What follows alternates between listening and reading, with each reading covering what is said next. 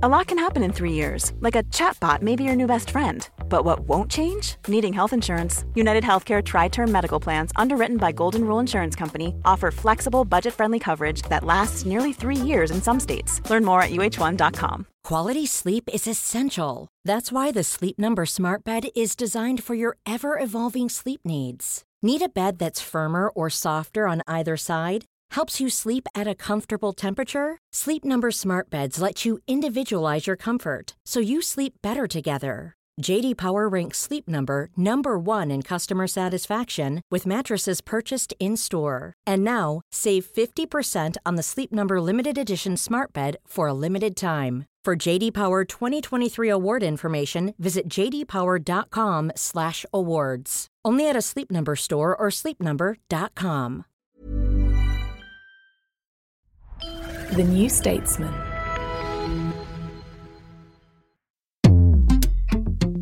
Hi, I'm Anoosh. I'm Rachel. And I'm Freddie. And this is the New Statesman's Politics Podcast. On today's episode, we'll be discussing Boris Johnson's time at the COVID inquiry. What did we learn and what did he obscure?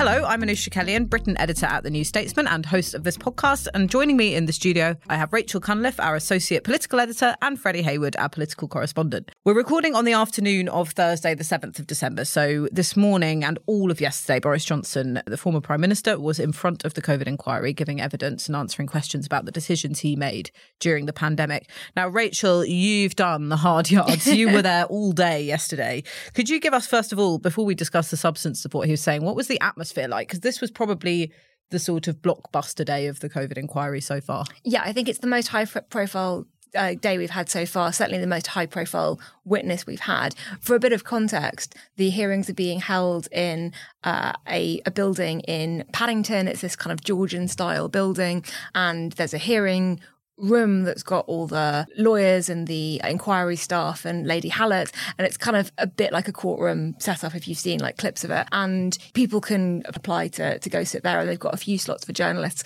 but most of the journalists are in a room upstairs where it's screened directly and you get a live transcription service as well. And you have to book your slots for that too. And both of these were completely booked out both days that Boris Johnson was giving evidence. There was a woman behind me who was a journalist who turned up and said, like, oh, are there any journalists? Space is free. And they were nice to her, but they basically laughed at her and were like, absolutely not. Like, we are packed. And the public gallery was obviously packed. And then obviously outside the, this building, also you've got demonstrators or protesters mm. or people who just want to come and sort of make their voices heard. And throughout the inquiry, there have always been some sort of members of the bereaved families groups and also counter protesters who believe that going into lockdown was the wrong thing or vaccine skeptics. They're like a handful of them maybe, but there were crowds um, yesterday mm. and they had like a police presence and they were blocking roads and stuff. So yeah, it was a really packed atmosphere. Boris Johnson arrived really early to the hearing. It was 7 a.m., wasn't it? I thought actually thought it was before that. Yeah, It was still dark because the hearing starts at nine and they've got like a little witness room where you can go and prep and drink lots of Diet Coke. The staff tell me they provide Diet Coke for witnesses. But yeah, it was dark when he arrived. It was certainly dark when he left. A very long day for everyone involved. And rightly so. What did he look like? Because one of the things that he has done it during his career is turned up looking scruffy for things that actually where he should be showing respect to the people who are at the events. He did look scruffy. He had the ruffled hair and the sort of dishevelled shirt and tie thing going on. But he also looked kind of diminished, I guess. Like if you think about situations where Boris Johnson is very confident and at ease, you've either got him standing, doing oratory, doing a mm. speech, mm. and lots of hand gestures and projecting his presence, or you've seen clips of him in those sort of fireside chats when he was mayor of London mm. and just being quizzed about casual things, kind of slouched back in an armchair, like, mm. well, let me tell you about mm. the Iliad and Homer. And this was American Boris Johnson. I'm terrible at accents. Why don't you give us your Boris Johnson? that was great. That was really good. Really yeah. good. Thanks, thanks, Freddie. And this was had to had to focus on a chair, very tightly controlled stance, and he was fidgeting constantly. He was swiveling on his chair, and he was looking up and then looking down, and then not making eye contact, and then going, "Well, no, actually, it was this." And it was clearly a really uncomfortable format for him. Again, rightly so, because he was being asked some quite uncomfortable questions. But we've been told for so long that Boris Johnson is this great communicator and that this, like, he might not be across the detail, getting his point across and being able to be convincing and persuasive and connect with people. That's one of his core skills. And you didn't really see any of that. Okay, so did he handle the questioning? Because Hugo Keith, the KC who does most of the questioning at the inquiry, he's he's got a sort of a bit of a following now, hasn't he? He's very smooth, and it's actually quite impressive watching him when you're in the when you're in the hearing room itself because he doesn't let anything pass. You said in your piece, which I think all our listeners should go and read because it's a very good piece, but you said that sort of Johnson kind of it seemed like he assumed he could get the better of this guy with his mm. kind of Oxford Union debating tactics, but it just didn't work like that at all. So it was really interesting because in the days before the hearing, there were lots of briefings that he had been preparing for it for weeks. He's got a star team of lawyers who are advising him, and uh, he was really going to sort of get his point across. And we all knew the kind of questions he was going to be asked. Why didn't we go into lockdown earlier? Why wasn't Johnson at those Cobra meetings? What did he make of the dysfunctional atmosphere within Downing Street? Dominic Cummings saying that you should fire people using some very colourful language. Like we knew what the questioning lines were going to be. So it was really surprising watching him how unprepared mm. he seemed for some of those lines of questioning, how much waffling there was and how much sort of confusion. And absolutely right, Hugo Keith massively on top of everything, pinning him down on what actually this document says this and you said in this statement that. And there were a few moments where you've got a flash of Boris Johnson going, oh, maybe I can catch him out here. There was a very, actually, a, a, a trivial point about whether he had been texted directly about Dominic Cummings' behaviour. There was sort of a message referred to, and Johnson suddenly went, Well, actually, that message wasn't to me. It wasn't to me directly, was it? And you could see that he had thought that he'd you know, got a, the better of him. A chink in the armor, like, oh, mm. oh, if I could, if I can fight on this weird technicality. And Hugo Keith was like, look at this message on this date, which is being texted directly to your phone, in which it says this. And, and Boris Johnson kind of went, oh sorry. So the sort of the attempts at doing the needling the jabs the back and forth the i'm going to make a sort of point of information it's going to throw off my opponent it's not a debate. It's not like a two-way back and forth thing. There's one person answering the questions mm-hmm. and one person answering them. Yeah. After the break, we'll be trying to figure out if we've actually learned anything new from the COVID inquiry so far. If you're subscribed to The New Statesman, you can get all of our episodes ad free on the New Statesman app. You can get it on both iOS and Android. Just search for New Statesman on the App Store or Google Play Store. We'll be back in a couple of minutes.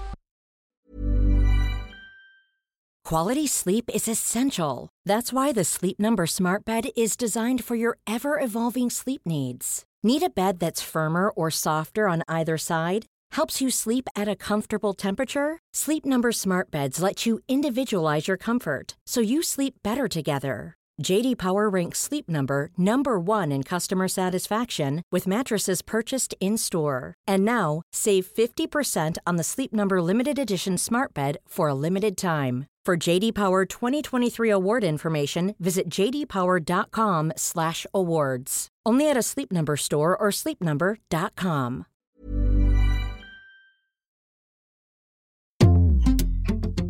I'm interested in how helpful, how much we learn over mm. these past two days because it strikes me that given the uh, interrogations that we've had in the past uh, three or four weeks or so, they're quite similar to the uh, scrutiny that we saw during the pandemic. I mean, because it consumed so much of our lives and it consumed the media's attention. We had data reports every single day. We had the press conferences. We had people pressing on it. We also had WhatsApp messages and text messages come out already from Matt Hancock's leak. So it, it's I just keep watching these interrogations happen and not learning that much. Yeah. Do you share that? I think that's a really fair assessment. I think it depends a lot on which witnesses we're talking yeah. about. I mm. think that there have been revelations that have come out. I know, like, it, it's possibly not the most important thing to focus on the language being used in Downing Street and Dominic Cummings trying to get colleagues fired, Helen MacNamara, Matt Hancock, or whatever. But that stuff was new and it was quite explosive and it was discussed in Boris Johnson's evidence. What did it mean for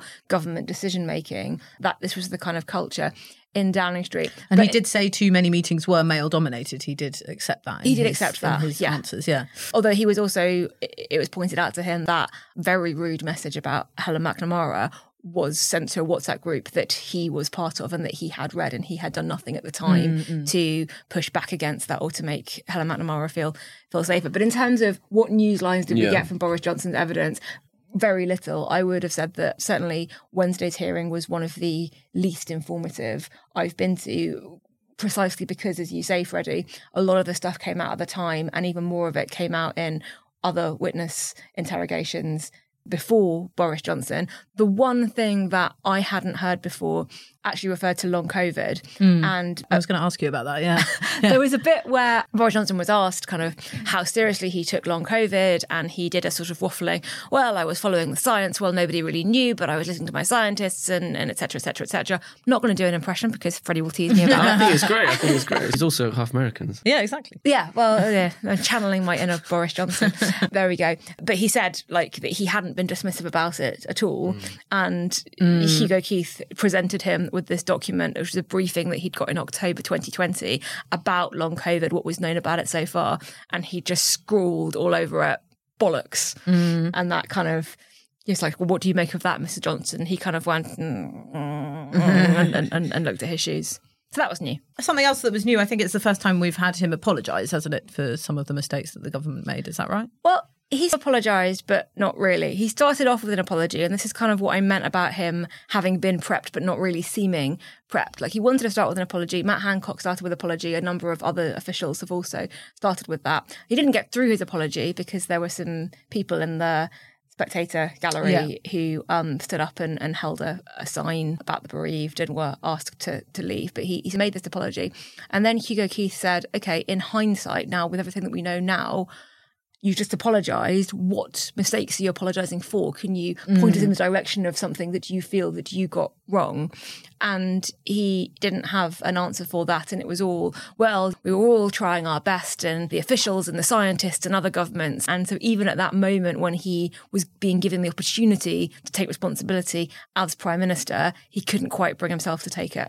But it's interesting, isn't it? Because it speaks to what the purpose of the inquiry is. I mean, is it for Hugo Keith, this barrister, to hold Boris Johnson to account for the decisions that he made, or is it for the inquiry to draw constitutional or procedural lessons for a future pandemic? It doesn't strike me as it's Keith's job to say, look, you made these mistakes and therefore please apologise? I think what they're doing is they're trying to find the balance between doing what the purpose of the inquiry is to do, to learn for future yeah. pandemics, while trying to keep it in the news. Because apparently this has been quite difficult for the inquiry. So that's why they might try and have more confrontational moments with higher profile politicians maybe focus on some of the bad language used in some of the messages and things in order to try and make sure that it sticks in the public and media consciousness, which you can argue whether that's cynical or not. But you've seen from previous inquiries, like the Grenfell inquiry and others, that these things can really easily slip down the agenda. And I think that's a real vulnerability of the COVID inquiry because I think there is a psychological. Mm instinct for humans to try and forget the, yeah, we this kind of thing that we've been through. Apart from, of course, the very committed bereaved families who do turn up a lot to the hearings, and it obviously affected everyone across the country. But I remember writing at the time in the February lockdown about this phenomenon called pandemic amnesia, where people just don't want to remember these things. So if you look at the number of war memorials yeah. around the country, there's not a single memorial to Spanish flu victims, even though the Spanish flu killed more people than the First World War put together. Um, and there's not even an official AIDS memorial either. There's a few local monuments, but there's nothing for the AIDS victims that would be on a par with a war memorial. And we've really seen quite a similar, I think, kind of amnesia with COVID. People do want to move on. So I think that's another, while you're saying there's no news lines coming out of it, I also think there's this there is this collective sort of impulse to move on and, and try and forget the, the worst of it. Yeah, but I'm not sure why it's necessary for the COVID inquiry to be in the news to achieve its job. I mean, mm-hmm. it can still produce the report at the end of it and say, look, these are mistakes that I've made, and the cabinet office should be structured in this way, etc., without it being on the in the news every day. I mean, it's mm-hmm. almost it has become a an exhibition of personal feuds for parliamentary sketch writers to attend and to write about, which is great. In many ways, they should be able to do that. But is that the point? I mean, I don't understand why it's even to their advantage to do so. Maybe, yeah, to keep it politically important, but if you're keeping it politically important for the wrong reasons, then it's not going to help their cause. Well, they're going to bring out these interim reports, aren't they? So I yeah. suppose if the inquiry hasn't been in the news at all, then the pressure on the government to respond to that interim reports and take on the recommendations in those reports will be less, I think. I think your point about deliberately going for news lines to keep it in the news is really interesting because I was only there for the first day of mm. Boris Johnson's evidence and that was enough. But on the second day, one of the lines of questioning was about Dominic Cummings' trip to Barnard Castle and what Boris Johnson thought of that. And I, it's very difficult to see how one rogue advisor breaking lockdown rules to drive up to Durham would teach you valuable mm. lessons for how to deal with the next pandemic. I do think the wider Cummings point about the atmosphere did officials feel that they were being bullied or that they couldn't sort of state their positions clearly because there was somebody there who was making them feel very uncomfortable and very unsafe? And like, is there transparency and is there a good working culture in Downing Street? That I think is important and is an important lesson going forward. But the Barnard Castle Durham trip, like, that isn't important. And I think that line of questioning was purely there, as as Anoosh said, to, to give them some kind of news line. Yeah. That's the thing the And public also- really care about. And that is the thing, yeah. That's the thing the public really care about. They care about the hypocrisy. So Partygate will still come up when you go out reporting, maybe on the by election trail or whatever. People will say that on the doorstep. People are still very angry about the Barnard Castle trip and Matt Hancock breaking the rules, and having his affair during the time when the rules that he had made were in place. So I think it's the hypocrisy really does wind people up. I mean, you've seen the reaction from some reality TV contestants to Hancock when he's been on programs and stuff that is still very fresh in people's minds, and I think that will, you know, have a marginal electoral impact still because it really does. It, it came up in Tamworth in the by-election campaign when I was going around there, and that was quite a few years on from this. And that brings me on to one of my um, questions, which is how do you think this could have an impact on the election or on Rishi Sunak's sort of standing because he's meant to give evidence on Monday. yeah, Monday. on Monday. Yeah, Yeah. I mean, I think it won't make a massive difference. There are other things going on. I mean, this week we've had the Rwanda treaty, we've had the Rwanda bill. I don't think the inquiry is the most important thing in politics at the moment. I think you're right, Anoosh, to say that people resent the Conservative Party, Boris Johnson, and Number 10 at the time for the hypocrisy. But Boris Johnson is no longer in power, and also I think that's baked in. We've they already feel like that. It's not as if dredging over what happened and going through the private conversations of advisors is going to make them more angry than they already are. I think it's interesting that so far the individual politicians haven't gone for each other. You had hmm. obviously Dominic Cummings going for everyone, but Matt Hancock was kind of offered the opportunity to blame it all on on Boris Johnson or to say that he was stitched up by colleagues. He didn't take it. He didn't say anything too negative about Eat Out to Help Out, which is obviously Rishi Sunak's big mm. scheme. When he was Chancellor, Boris Johnson was asked about Eat Out to Help Out and said he didn't think that it was particularly detrimental, even though Chris Whitty has said otherwise. He was also asked about Matt Hancock's performance because he's been criticised a huge amount, and there have been suggestions that Boris Johnson thought he was weak and ineffectual at the time, but kept Hancock in place. Mm. I think this is a direct quote from Vallance as a sacrifice for mm. the inquiry. Or that, that was his speculation. Anyway, and Boris Johnson said no, he thought that Hancock was doing a really good job. Both Michael Gove and Dominic Raab have been very careful in their criticism of colleagues, and you would have expected Boris Johnson to you know, go, yeah, he stabbed him in the back, right? But he didn't. So I think there's been the kind of understanding that if they start doing yeah, that, closing of ranks. circular firing squad, it's all going to go horribly wrong. And, uh, you know, Cummings is the bad guy and, and they're very happy to criticise him. But the, the ministers involved haven't really attacked each other.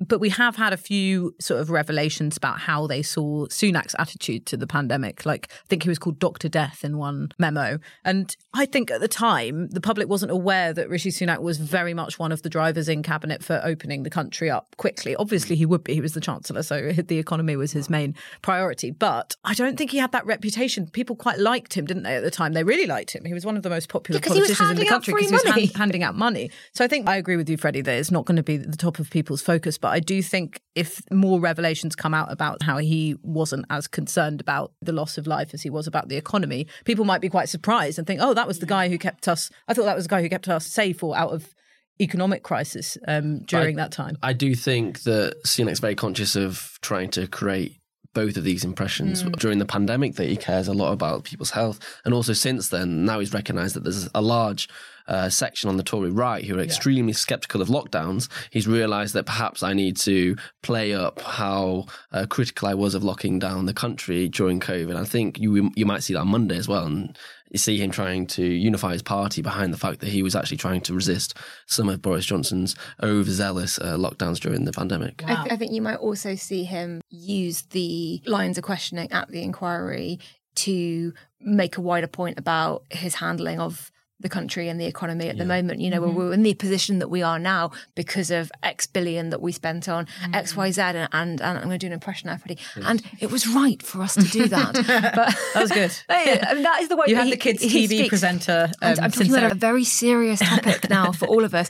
But one of the things that he hasn't been very effective of doing given the economic challenges the country has faced since he become prime minister, is drawing that line between all of this spending during the pandemic has to be paid for in some way. That's why yes, taxes saying are, this, yeah. are, are so high. But that message hasn't really stuck. So I guess if Sunak is given the opportunity to say, here is all the money I spent on these things and it was right to do so, but I also wanted to stop the spending from getting out of control because we can see now what the consequences of that are, that could be an opportunity to make quite a compelling argument. The question is, can you do it without seeming rattled and tetchy and under pressure. And one of the things that we've seen of him in, in recent months, particularly recent days, mm. is that when he does feel under attack, he gets very kind of moody teenager. Yeah. And it's not a great look. But this is the key point, isn't it? Rishi Sunak's in office, Boris Johnson is not. So when Rishi Sunak goes and stands up there, he has to play to his current political situation. Boris yeah, Johnson doesn't have to do so. Yeah. He's got two audiences. And that's why I think Rishi Sunak's appearance might be more interesting. I still don't think it'll be that interesting, but he has got lots of considerations, and particularly given the dire political situation he finds himself in and the disunity in his party, the speculation now that there's more talk about leadership challenges, as there always have been for the past two years, I must say, in the Tory party, he has to use every single opportunity he has now to try and speak to his party and to the public as well. Yeah. So, Rachel, will you be back in the committee room on Monday? I think we should send Freddie. I think he deserves a turn. All right. Well, we'll bring you coverage from there either way. Thanks so much for listening. If you'd like to submit a question for us to discuss on a future podcast, you can do so at newstatesman.com forward slash you ask us. If you're listening on Spotify, just scroll down on the episode page and type your reply. Or if you're watching on YouTube, you can leave a question in the comments. You've been listening to the New Statesman podcast with me, Anoosh Chakelian, and my colleagues Rachel Cunliffe and Freddie Hayward. We'll be back tomorrow to answer your questions in our next episode, You Ask Us. This episode was produced by Catherine Hughes.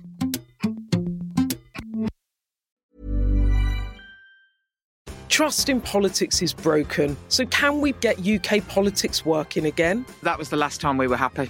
2012. I'm Beth Rigby, Sky's political editor. Join me every week with Labour's Jess Phillips and Conservative peer Ruth Davidson for some electoral dysfunction. This idea of nuance has completely left politics. Yeah. Together, we'll focus on the policies that could deliver political satisfaction. Follow electoral dysfunction wherever you get your podcasts.